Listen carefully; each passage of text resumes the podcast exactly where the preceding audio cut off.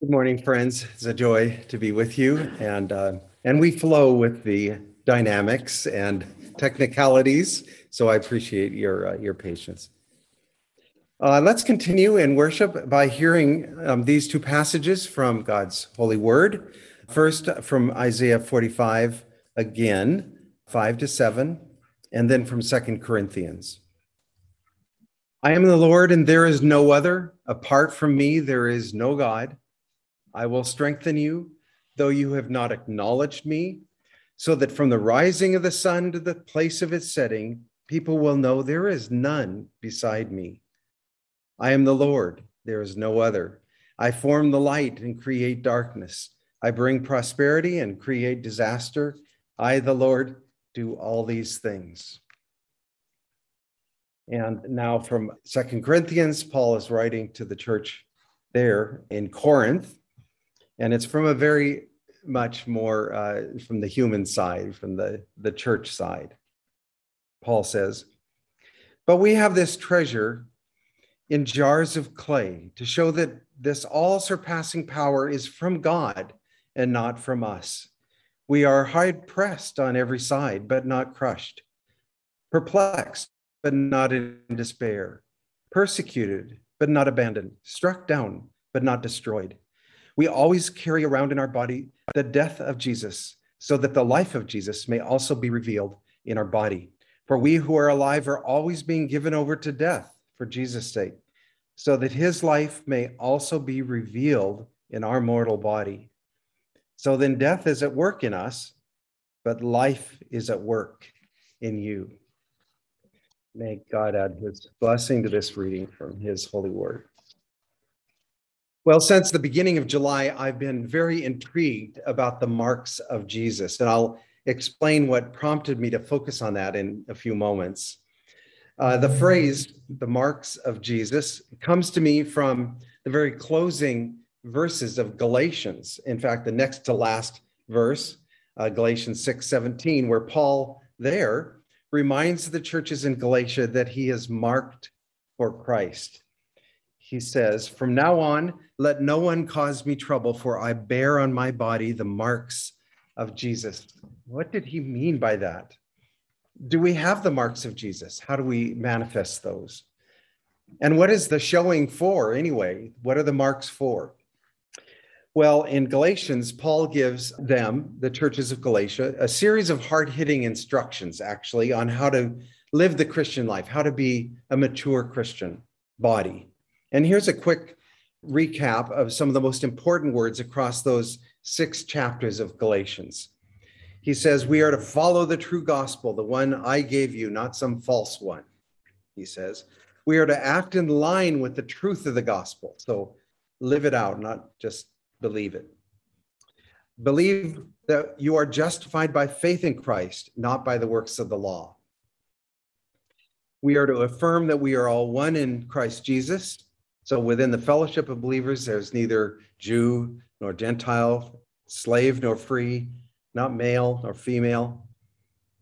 And we're to show the fruit of the Spirit love, joy, peace, forbearance, kindness, goodness, faithfulness, gentleness, and self control. And then he adds, against such there is no law, which I love. And lastly, we are to carry each other's burdens. And in this way, we fulfill the law of Christ. So, overall, taken together, his aim in this letter in Galatians is to direct them toward becoming more mature disciples, to want to be and to become those who show the marks of Jesus. But what are those marks? What are those marks? Well, I can't help but think of another passage of Paul in uh, this Second Corinthians which Krista read earlier, and maybe his marks are the marks of um, persecution that he has gone through, tough times for being a follower of Christ. So he describes how, though we are God's people, we're also, um, we have this treasure of God in us, but in jars of clay, fragile, and we are persecuted, we are hard pressed, and but he he shows how we endure and he's giving that kind of lesson on what maturity is we always carry around in our body the death of jesus so that the These are the marks of Jesus, so that the life of Jesus may also be revealed in our body. But as I look at that verse, the marks of Jesus are less about anything that has happened to us, and it's more about what those marks reveal through us, through and about Jesus. So it's what those marks reveal. It doesn't even really matter what the marks are, it's what they reveal and what they show about Jesus, so that his life may be revealed in us and come to be at work in you too, Paul says. And so the more that I've been thinking about the marks of Jesus, the more I begin to see how their main purpose is not to have people look at us or even us to look at us about our lives, but rather to look at and to acknowledge God and let God shine through us. And that's why I've had us read Isaiah 45 and 6. These are representative of the hundreds of verses in the Old Testament that say things happen, quote, so that people will know that I am the Lord, that I am your God. It's all through scripture. I will do this so that all will acknowledge that I am the Lord. These marks show that who God is. And that's from the rising of the sun to the place of its setting.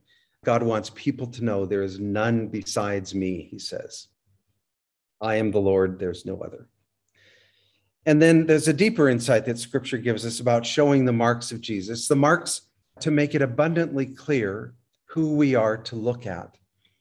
It says, really, in total, we're best at showing the marks of Jesus to the world when we show them together. Let me say that again. We're far better at showing the marks of Jesus to the world when we show them together, far better than individually. So last month, I was in Cairo for a trip doing some training for Egyptians. And I one at one time we were in a Cairo souk, the marketplace, and it's you know it's this warren of different paths and with shops all around. And I was uh, on the hunt for a puzzle ring. Now I wonder if you know what a puzzle ring is. Maybe you've seen a puzzle ring. I have one on. Um, there are four or six or there's one that has even 12 uh, bands that are all interconnected.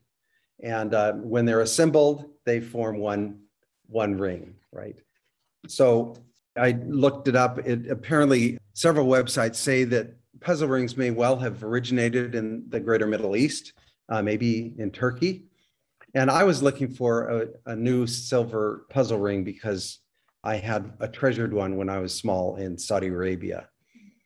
And at one jewelry shop, the owner proudly told him that all his rings were authentic, 90% pure silver. And then he took pains to, to point out that authentic rings have a mark on them to show that they're authentic. It's required by the government. And so I asked him to show me the stamp on the, the rings that he was showing me, right? It's only makes sense. And uh, he grew a little frantic as none of the rings that he showed me seemed to have the mark on them. And we left the shop without purchasing. And we found our way to the, another shop. And we were on the hunt now for an authenticity mark. And clearly, this one we found was a better shop. In fact, it was more like a little factory of rings and jewelry. And we could watch the jewelers uh, pounding and hammering and polishing, and it was quite interesting. And I found this beautiful puzzle ring that I wanted to buy. So I asked them to show me the mark showing the, uh, you know, certifying its purity. Uh, by that time, the puzzle ring I was looking at was disassembled.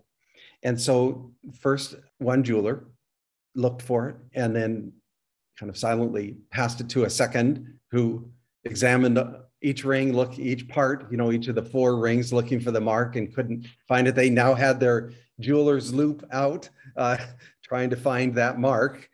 And then the third jeweler had an idea. He assembled the ring, he put it back together.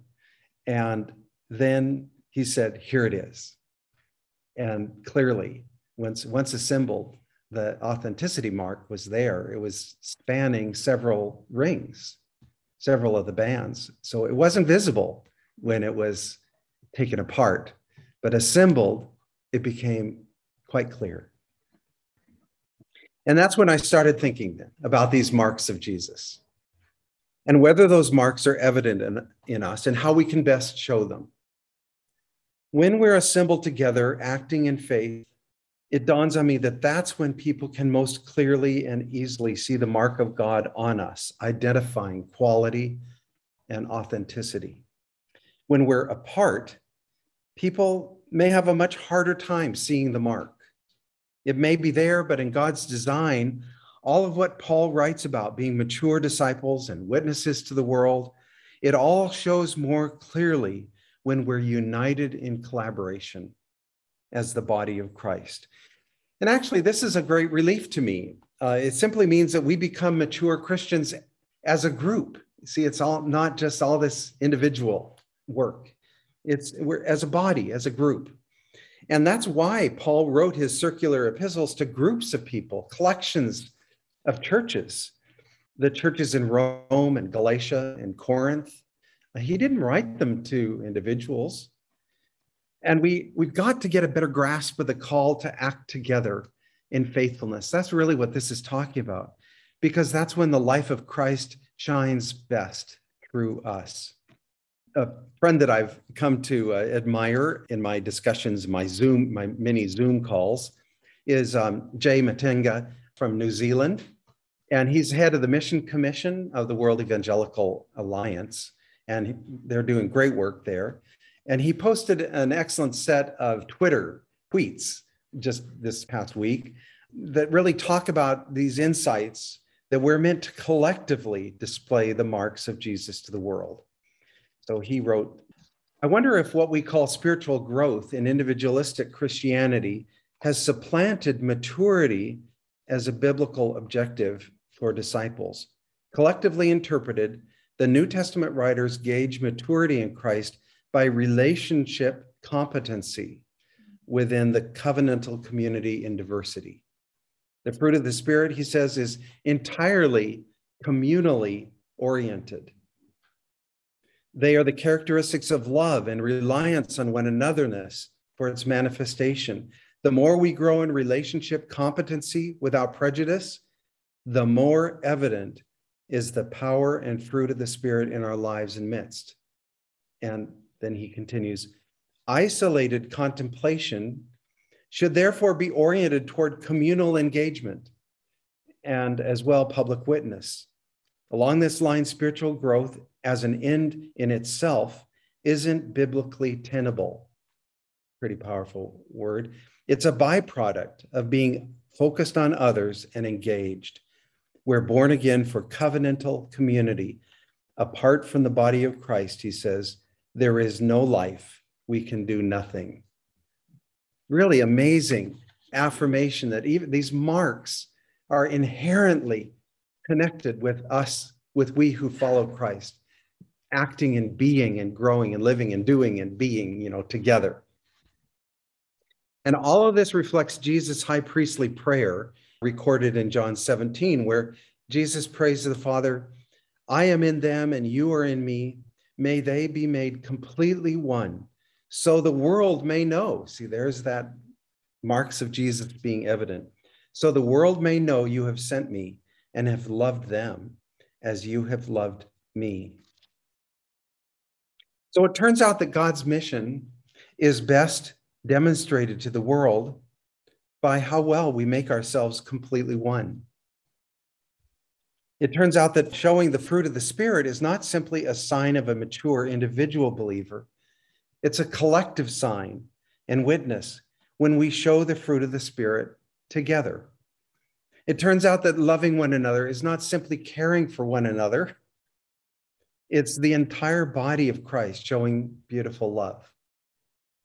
And it turns out that carrying each other's burdens is not simply meant to be the occasional personal act one to another. We show the marks of Jesus when system wide we carry each other's burdens as a collective action. And for me, this is why really this gets to the roots of why I have wanted to work full time to build up Christian collaboration. And I do it mostly in the Middle East and North Africa. My aim there is that entire bodies of Christians across dozens of organizations and churches can come to display this life of Jesus despite being jars of clay, as Paul puts it. And so I'd say to us, friends, let's live in such a way together that the marks of Jesus are collectively visible, so that we, as Paul writes, bear on our body together the marks of Jesus. And I'd like to close with this prayer I came across written by a man named Peter Greig of uh, 24 7 prayer. Let's pray. Thank you, Father, for the wonder, the beauty, and complexity of your creation. Renew my soul this week to celebrate your creativity. Thank you, Jesus, for overcoming the dreariness of sin and making everything new. Renew me this week, I pray, to live almost as beautifully as you. Thank you, Holy Spirit, for inspiring dreams and visions, imagination and innovation. Give me a new mind this week to perceive fresh possibilities in ordinary things. Amen.